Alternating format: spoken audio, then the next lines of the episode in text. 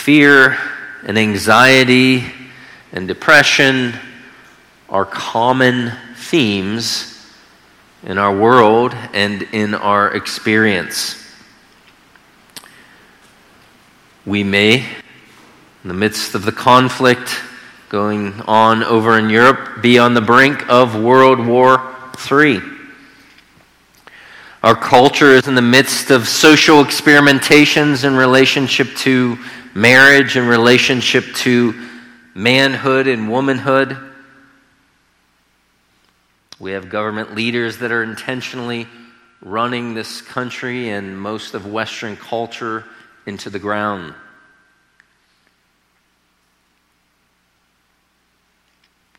You may think, well, Matt, I wasn't really anxious before I came in this morning, but now you got me all in a panic. The reality is, is that we have tons of stuff around us to be fearful and anxious about. And the last time I checked the numbers, I think it's roughly 25, 30% of people in our country have been diagnosed with either clinical depression or some kind of anxiety disorder.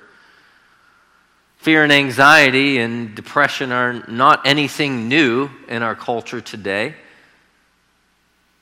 In fact, it was the disciples themselves that are the recipients of this instruction from Jesus that he says he writes these things, he tells them these things, he's teaching these things so that they would have peace. You see, they too were in a situation where they were tempted towards anxiety and depression and fear because their master, the one who had been teaching them, leading them for the past three and a half years, the one who they had put all their hope and confidence and trust in, was now going to depart from them.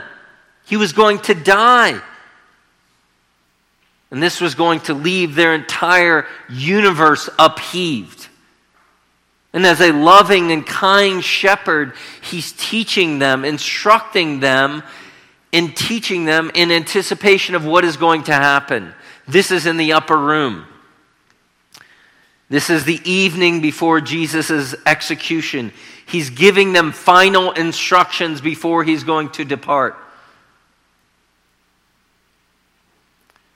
And he's already touched on this theme of peace that he would be leaving with them earlier on in this in chapter 14 in verse 27 it says peace i leave with you. My peace i give to you. Not as the world gives do i give to you. Do not let your heart be troubled nor let it be fearful.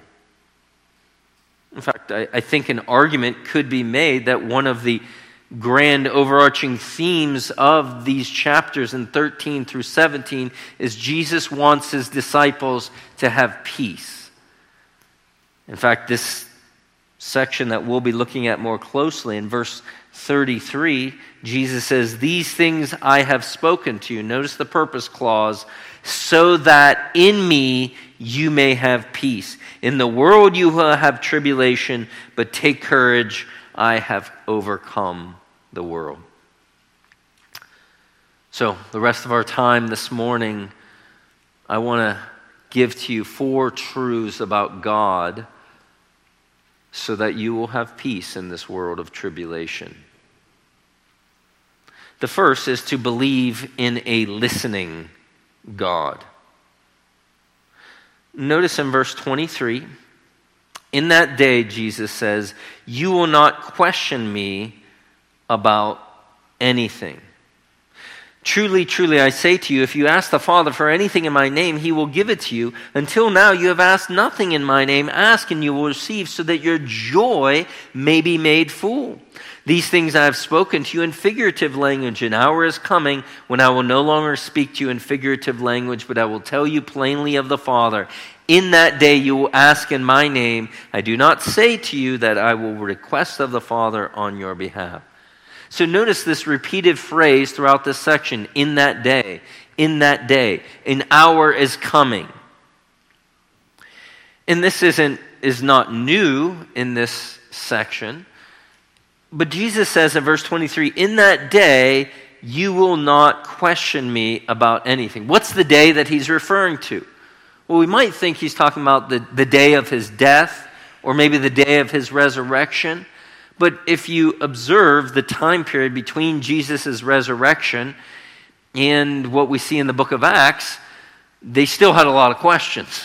They're still asking many questions. So I think it's probably better to understand that day as the day of Pentecost, which would make sense because Jesus is anticipating in the calendar of redemption his going through his death and resurrection and the coming of whom? The coming of the Holy Spirit, right? In fact, he says in this context a very shocking statement. He says, It's better for me to go, or it's to, my, to your advantage that I go, so that what? you will have the helper, the Holy Spirit.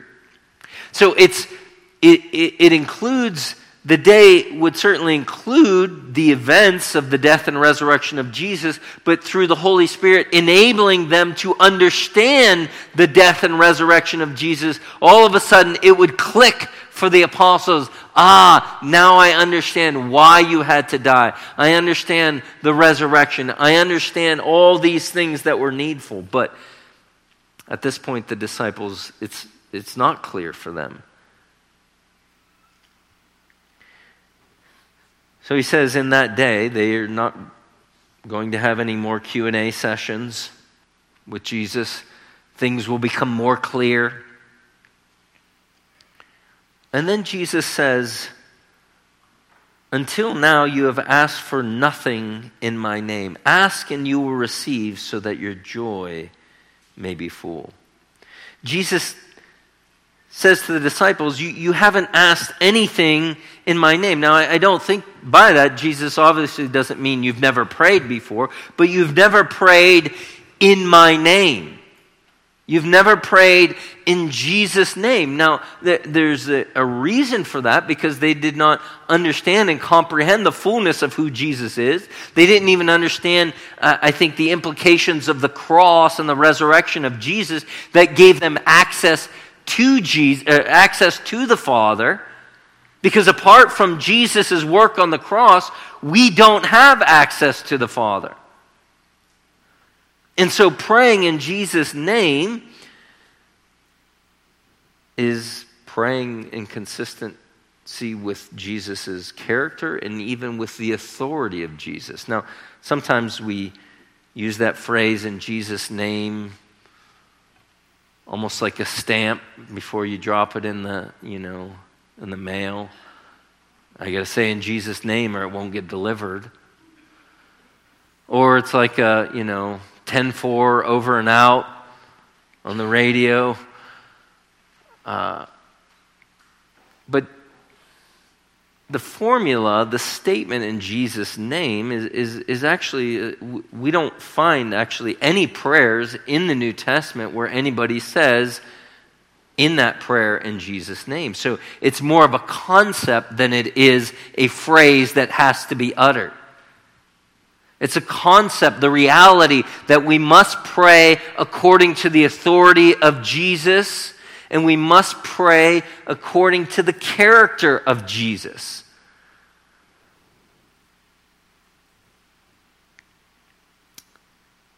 Apart from Jesus, we don't have the listening ears of the Father. Unless you are united to Jesus, unless you are connected to Jesus, you don't have access to the Father.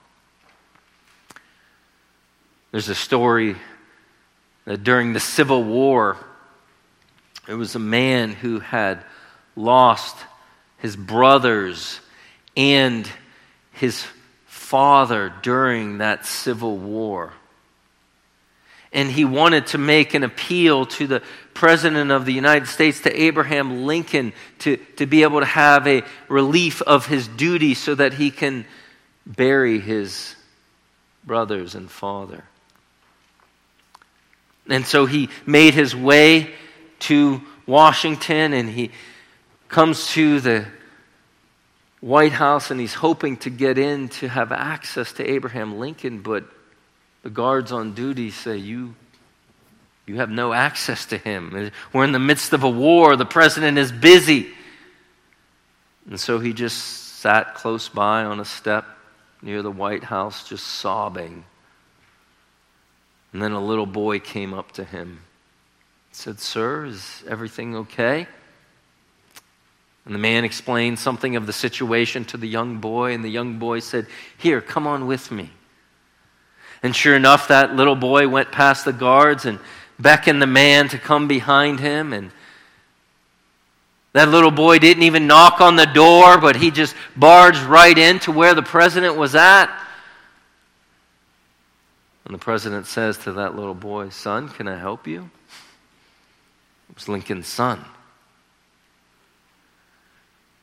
And the boy said, Yes, this man has a request for you.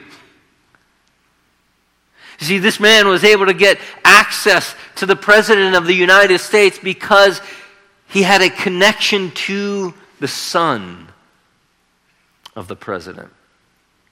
In a similar way, because of one's union to Jesus, when you trust in Jesus, you have access to the Father. You can go before the Father and bring your requests in Jesus' name. You belong in the throne room of the Father because of Jesus. And as such, you bring your requests according to the character of Jesus because of who he is and the mission of Jesus to glorify his name in this world through the salvation of sinners.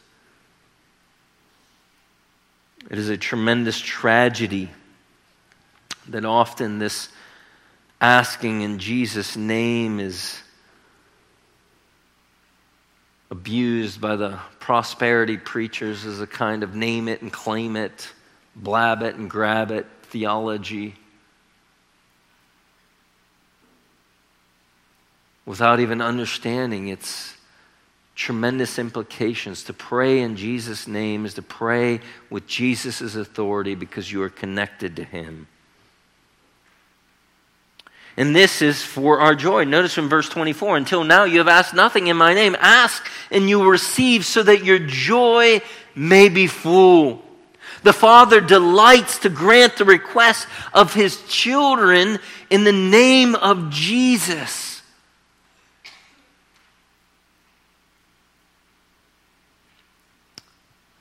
Parents, think of the joy that you often experience in giving gifts to your children. You know, it usually happens sometime before Christmas or sometime before a birthday, and your, your children start putting in their request. Dad, I would like this. And you usually shrug it off, and ah, you know, maybe I'll think about it. I'll think about it. That's my line. I'll think about it. What's that mean, Dad? It means it doesn't mean yes, it doesn't mean no. It means I'll think about it. But you delight to grant gifts, to give that which is requested, to see the joy. It is, it is one of those transitions in life where, where, where you have the joy. You know, when you're young, it's the joy of opening the gifts. It's when you're older, there seems to be a greater joy in the giving of gifts. Well, the Father does this, and, and He delights to see the smile on His children's face as He grants that which is requested. And especially as those requests are in line with, with what He has revealed about who He is. And then in verse 26, it says, In that day you will ask in my name. And he says, And I do not say that I will request of the Father on your behalf. In other words, these are actually your requests that you're bringing. It's not my requests on your behalf, although that is true. We do see Jesus interceding on behalf of his people, but Jesus is saying, No, you actually have access to the Father because of me. It was the English Baptist Puritan John Bunyan who said, you can do more than pray after you have prayed, but you cannot do more than pray until you have prayed. You can do more than pray after you have prayed, but you cannot do more than pray until you have prayed. Pray often, for prayer is a shield to the soul, a sacrifice to God, and a scourge to Satan. John Gerhard said, The benefit of prayer is so great that it cannot be expressed. Prayer is a dove which sent out returns again, bringing with it in all of peace, namely peace of heart. Prayer is Moses' rod, which brings forth the water of consolation out of the rock of salvation. Prayer is Samson's jawbone, which smites down our enemies. Prayer is David's heart, before which the evil spirit flies. Prayer is the key to heaven's treasure. And again, think about this connection in the context of Jesus saying I, am saying these things so that in me you may have peace. There's that connection between peace of the heart, a kind of calmness of the soul, and us being able to bring our requests before God. Haven't you noticed that it's often uh, those areas of life in which we have zero control over that we tend to be most anxious over? We can't do anything about it, but somehow we spend all of this mental energy worrying and fretting and, and, and, fearful over things that we have zero control over. But we do know one who does have control. And this is why in the scriptures there's often that connection between bringing our request before God and the peace that God grants in the midst of that. Remember Philippians 4 6 and 7? Do not be anxious about anything, but in everything by prayer and petition with thanksgiving in your heart, let your requests be made known to God. And what? The peace of God, which transcends all understanding, will guard your hearts and your minds in Christ Jesus. Paul says, don't be anxious about anything, but instead lay your requests before the Father. And as you do that, as you lay your requests, as you pray in Jesus' name, there's a calmness of soul. God, you're in control of this. I lay this at your feet. And oh, what a good God we have. Because this is the wonder that we Sometimes our prayers are not answered exactly the way we want it, but God knows what's best for each of His children.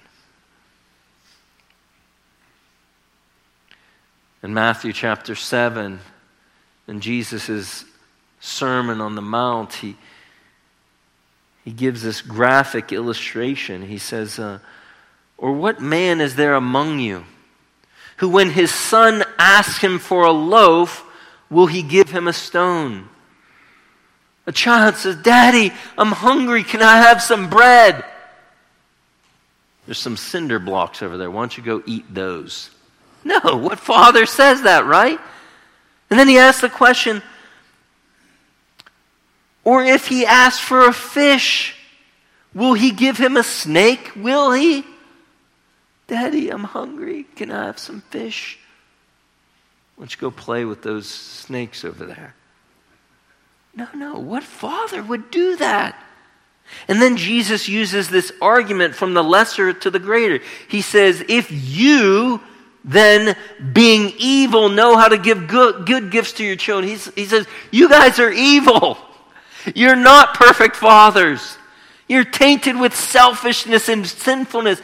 But you, even as sinful fathers, know how to give good gifts to your children. He says, How much more will your Father in heaven give good gifts to those who ask? Friends, this is the calmness and the peace that we can experience as we bring our requests before God, knowing that He is a good Father. And however He answers our prayers, it is for the good of each of His children. And He delights to answer. So, friend, do you, do you frequent the throne of grace? Do you humble yourself and bring your requests before God? All too often we we don't pray, I know in my own heart and life because because of pride. We think, I can do this.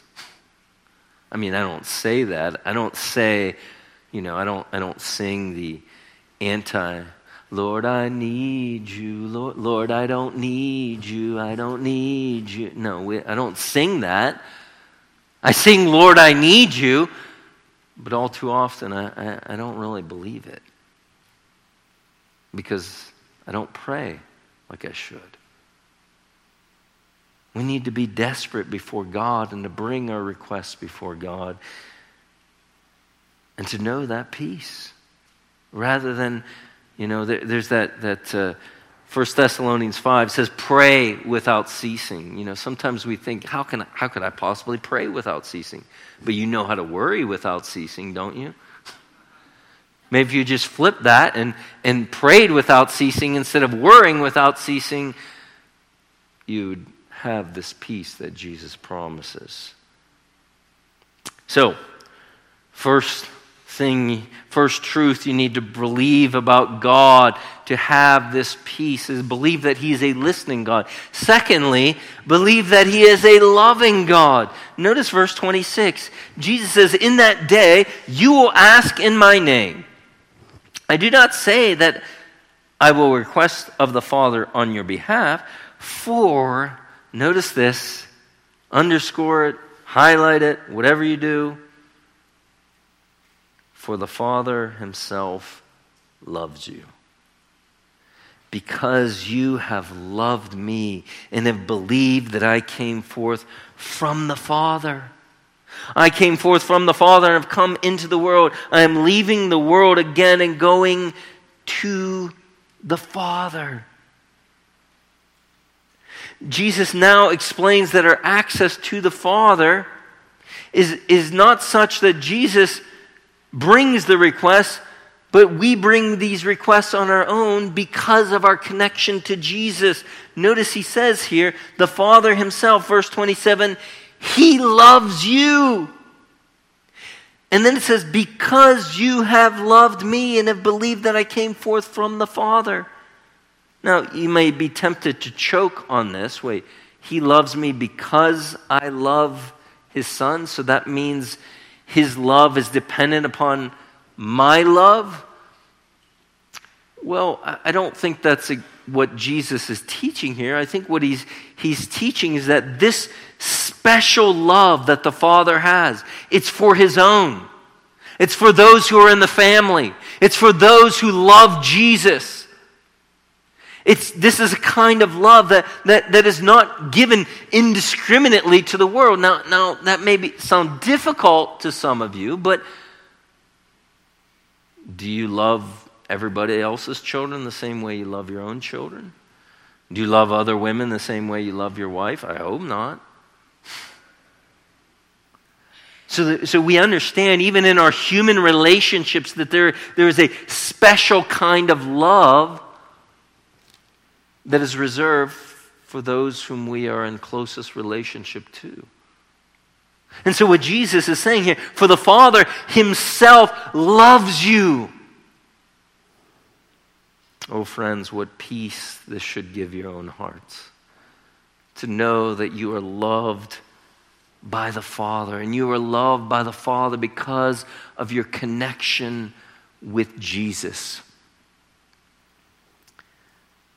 My earthly father went home to be with the Lord some six years ago. And when we moved from California to Ohio, my wife began to have a friendship, a relationship with my father. And my, my father loved my wife. This was evidenced when my wife almost died and was in the hospital for 20 days. My father was there alongside of me, hovering over the hospital bed. And my wife's family, who didn't know my father, would just watch on and think, wow, how much he loves her. And I began to realize that, that this same love that I had experienced all these years from my father, he was now giving to my wife. And at some point, I realized because he knows that she loves me. And so, this love in which he loves me, he loves my wife with because of her connection to me. Well, friends, in a similar way, the Father's love for the Son is the same love with which He loves you because of your connection to His Son.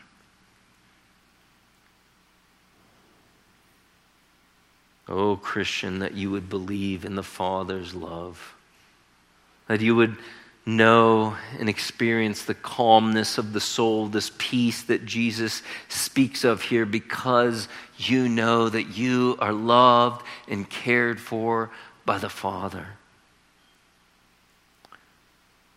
This world is in, in utter chaos and upheaval, but to know that the one who is in control of it all, the one who is the sovereign of the universe, you are the apple of his eye.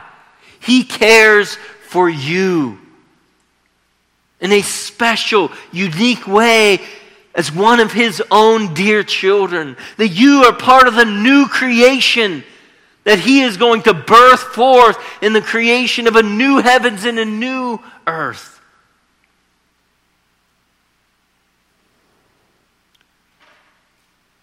All too often, I think Christians suffer from what Sinclair Ferguson calls the sinister syndrome.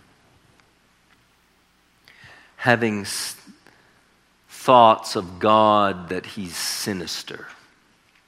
I mean, you, you get Jesus' love, right? You know, I know Jesus loves me, but, but somehow you've, you, you've got this erroneous thinking in your heart that, that, that, that though, though Jesus loves you, the Father, it's a different story. He's, he's upset at you. He's angry with you. And perhaps you even have this kind of skewed thinking that, that, that Ferguson calls the great evangelical heresy that the Father is angry with you, but, but you know, Jesus kind of steps in and, and he persuades the Father to not be so angry with you. But you see, friends, even from this gospel itself, that which motivated the Father to send the Son was the Father's love. For God so loved the world that he gave his Son.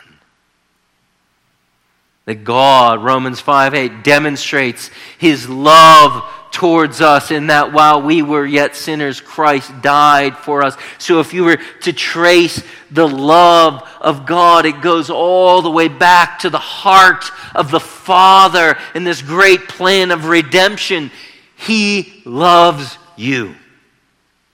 If you are one of his children here this morning, if you are trusting in Jesus, you have this special love from the Father.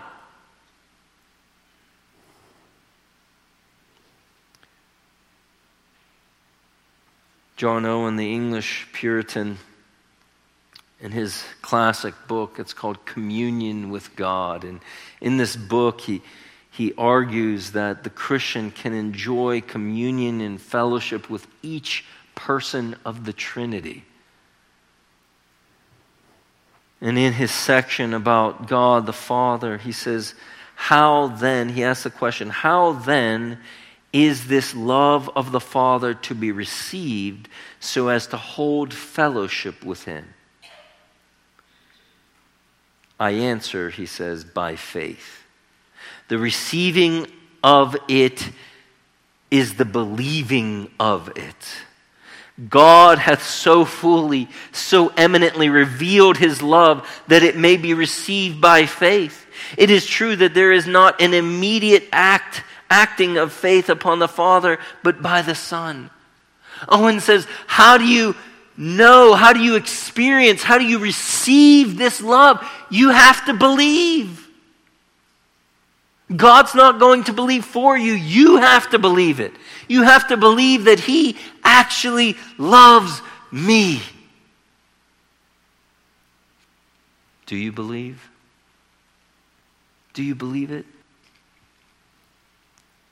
The Father's not shy in saying it. I mean, read your Bible, right? He says, I love you over and over and over and over again. It's not because of the lack of him saying it, it would only be because of the lack of you believing it that you fail to experience it. And understand this peace that, again, is closely related to knowing and believing in this love.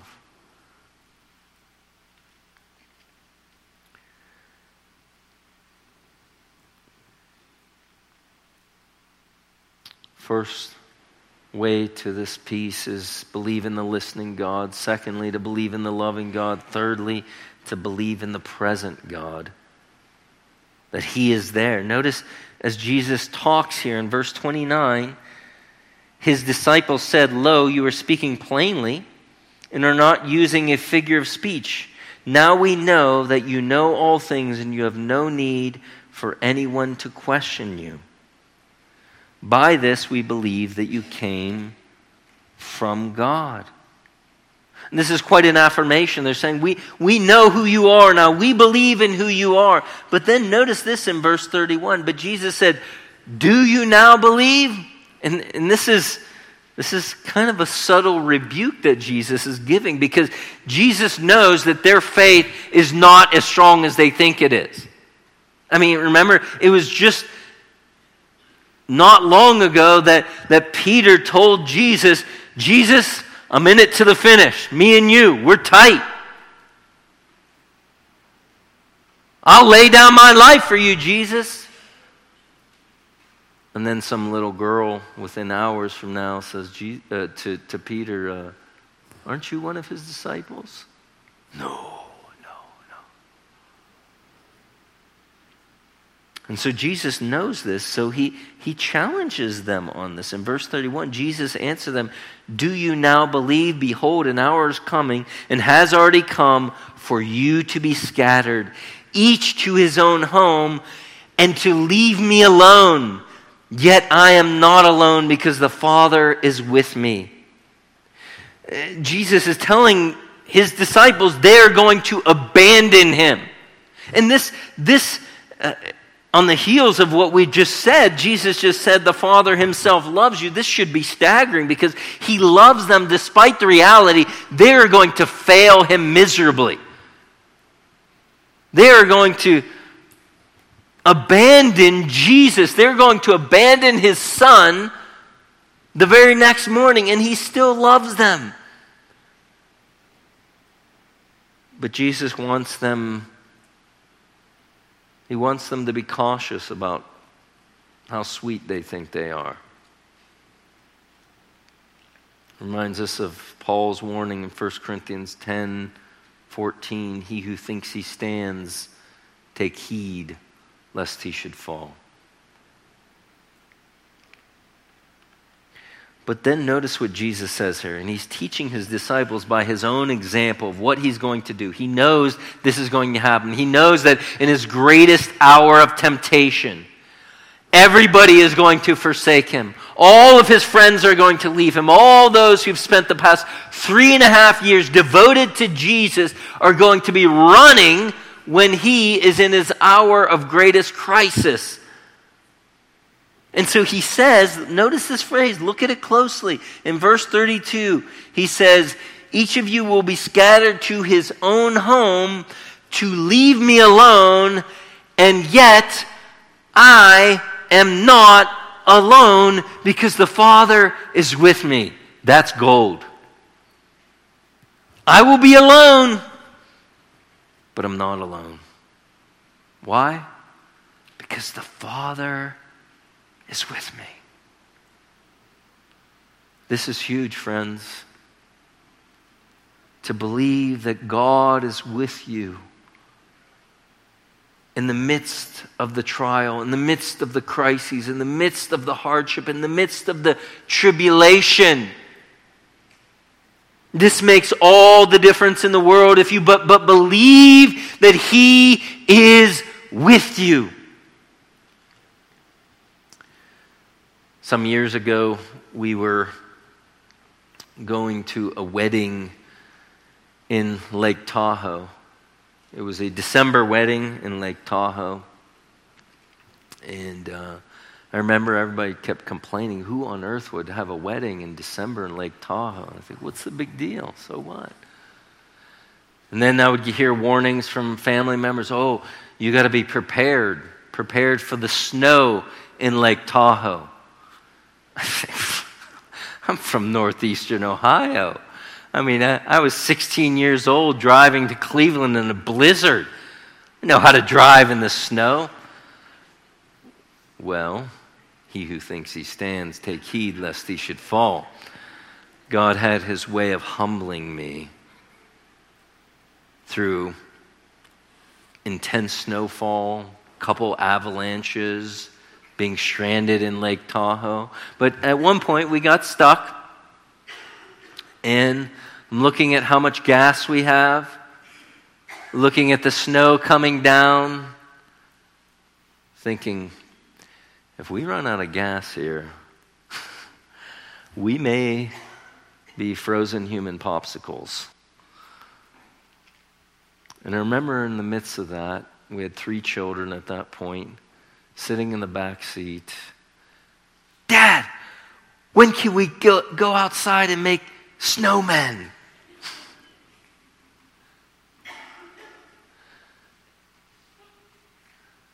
We're, I'm thinking we're on the brink of death. Perfect peace. Perfect tranquility. Why? They were with daddy. They were with mommy. What's the big deal? No, in their case, it was a very, very much a false peace. But with the Father in heaven, if you but believe that He is with you, that you know that the one who is in control of the entire universe, who controls the snowfall, He is with you. He is with you in the car. You can have this peace. And this connection, again, is often drawn out in Scripture. That, that classic psalm that many of you have memorized, Psalm 23. Though I walk through the valley of the shadow of death, I will fear no evil. For what? You are with me, your rod and your staff, they comfort me. The psalmist David says, I don't fear any evil. Why? How could you say that, David? And this was a man who who lived much of his life in the context of war, many dangers, toils, and fears. He says, For you are with me. How about Isaiah 41:10? Do not fear. Why? For I am with you. Do not anxiously look about you, for I am your God. I will strengthen you, I will uphold you with my righteous right hand. Do not fear. Why? Why, Isaiah? How are you going to tell me to not be afraid? For God is with you. How about Philippians 4, 5, and 6? We just mentioned it already about do not be anxious about anything, but in Philippians 4 5, it says, The Lord is near. Do not be anxious for anything, but in everything by prayer and supplication. The preamble of the command to not be anxious is the Lord is near. If you but believe that, you can know this peace. So, this peace is available if you believe in the listening God, if you believe in the loving God, if you believe in the present God, and now, lastly, if you believe in the triumphant God. Notice verse 33. Jesus says, These things I have spoken to you, so that in me you may have peace. Notice the connection. In me you may have peace, not outside of me. Jesus already said in chapter 14 that there is a peace of the world. There is a peace of the world. You can take enough sedatives in this world to have the world's peace. You can take enough tranquilizers to have the world's peace, but there is this peace that is available in me, Jesus says. And then he says, In the world you will have tribulation, but take courage, I have overcome the world. In the world you will have tribulation, but take courage. Now, reading this statement at face value, it seems kind of trite, right? You know, you're going through a, a very difficult situation. Somebody just says, Take courage, cheer up. And you just want to slap them, right? But Jesus says, Take courage here, for I have overcome the world.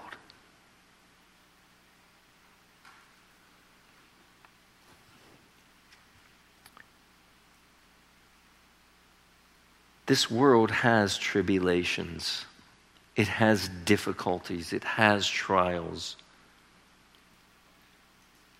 If you haven't experienced tribulation in this world, you just need to live a little bit longer. It will come. You don't need to pray for it. You don't need to invite it. You don't need to provoke it. It will come. The phone call announcing the death of a loved one unexpectedly will come. The wayward child will come. The death of an unborn child, it will come. The cancer diagnoses, it will come. This world has tribulations. In the world, again, in this context in the Gospel of John, this is the world system that is in opposition to Jesus. The world system and all of its ideologies. Jesus is in this world in the context of all this rebellion, all these unbelieving thoughts and ideas, and, and, and these people who want you dead. That's the context, right? Jesus has been telling his disciples the world will hate you this same world Jesus has overcome.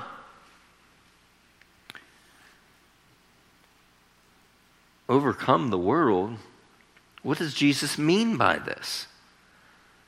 Because we're living 2,000 years out from Jesus saying this, and we look at the world and we think, seems to be doing pretty well.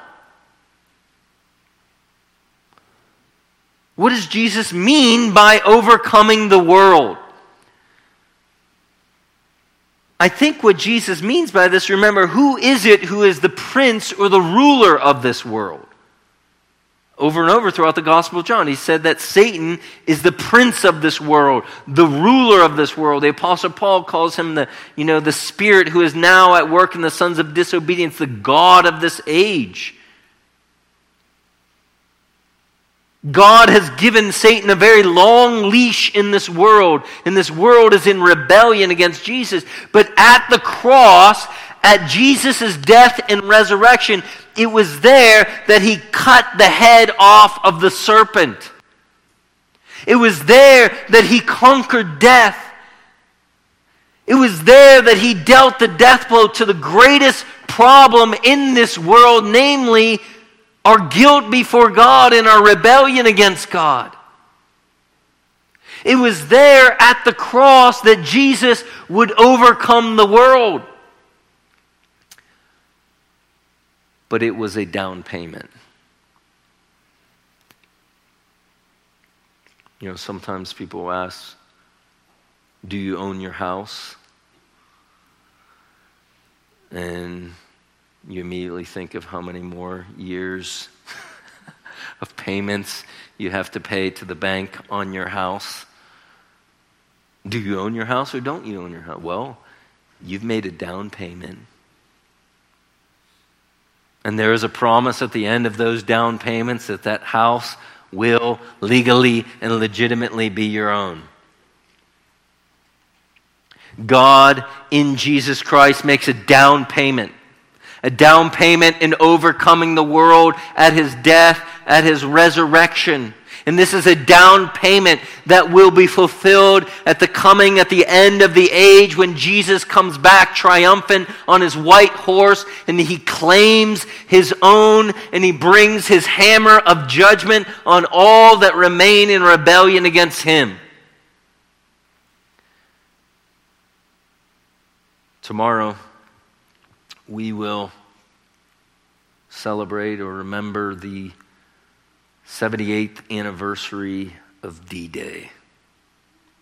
During World War II, when 24,000 American, British, and Canadian soldiers landed on the beaches of Normandy.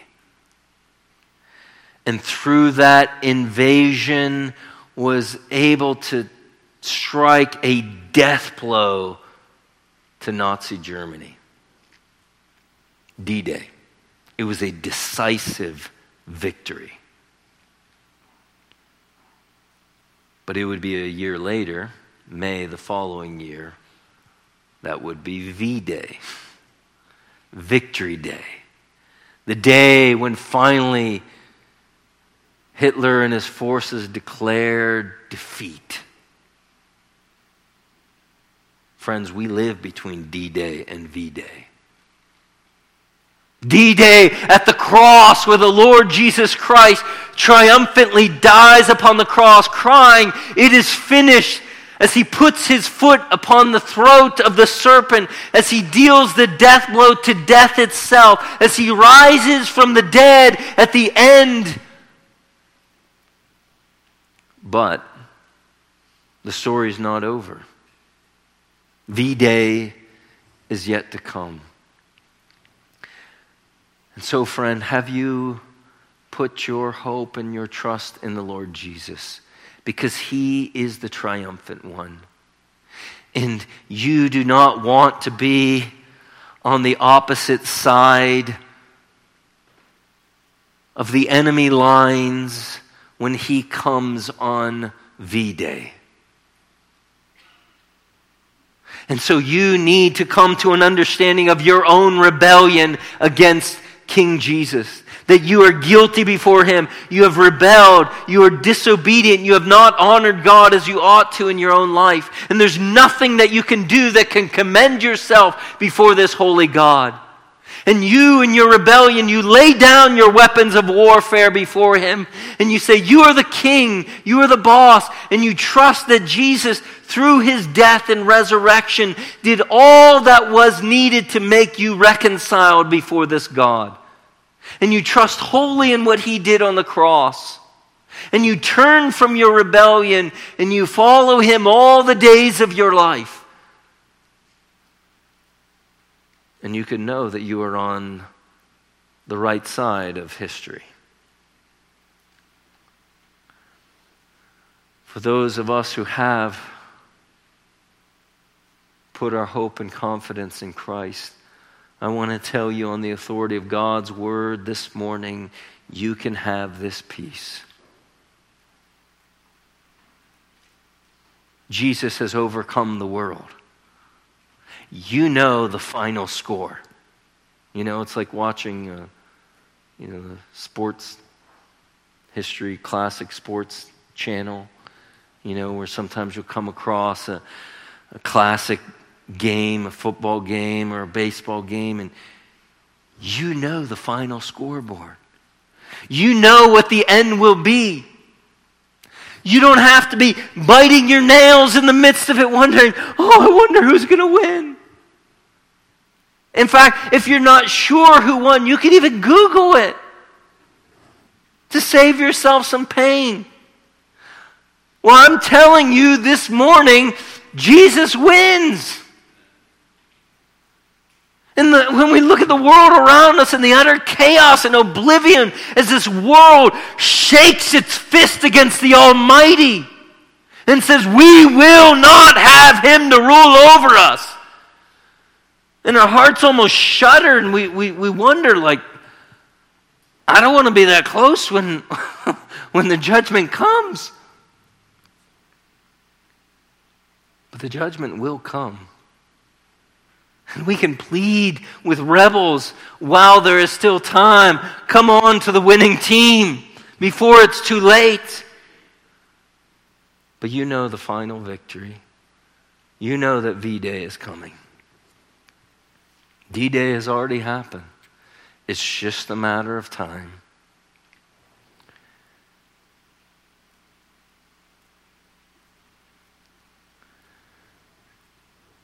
This week I was reading about a woman in church history by the name of Anne Steele. I'd never really heard of her before. She was an English Baptist, had come out of the Puritan tradition. Her father was a pastor. At age three, she lost her mother. She developed what some people think was malaria over the years that made her an invalid for the rest of her life. She began to follow Jesus early in life. It was at age 14 that she was baptized.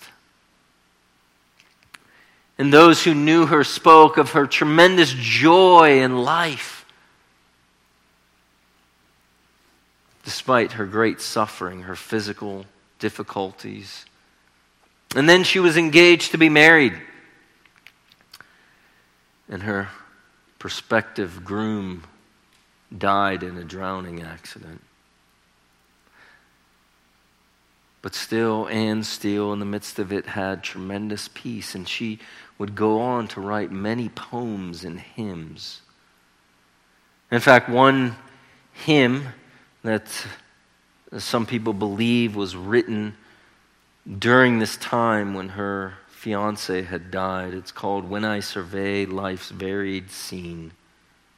She says, Amidst the darkest hours, sweet rays of comfort shine between, and thorns are mixed with flowers.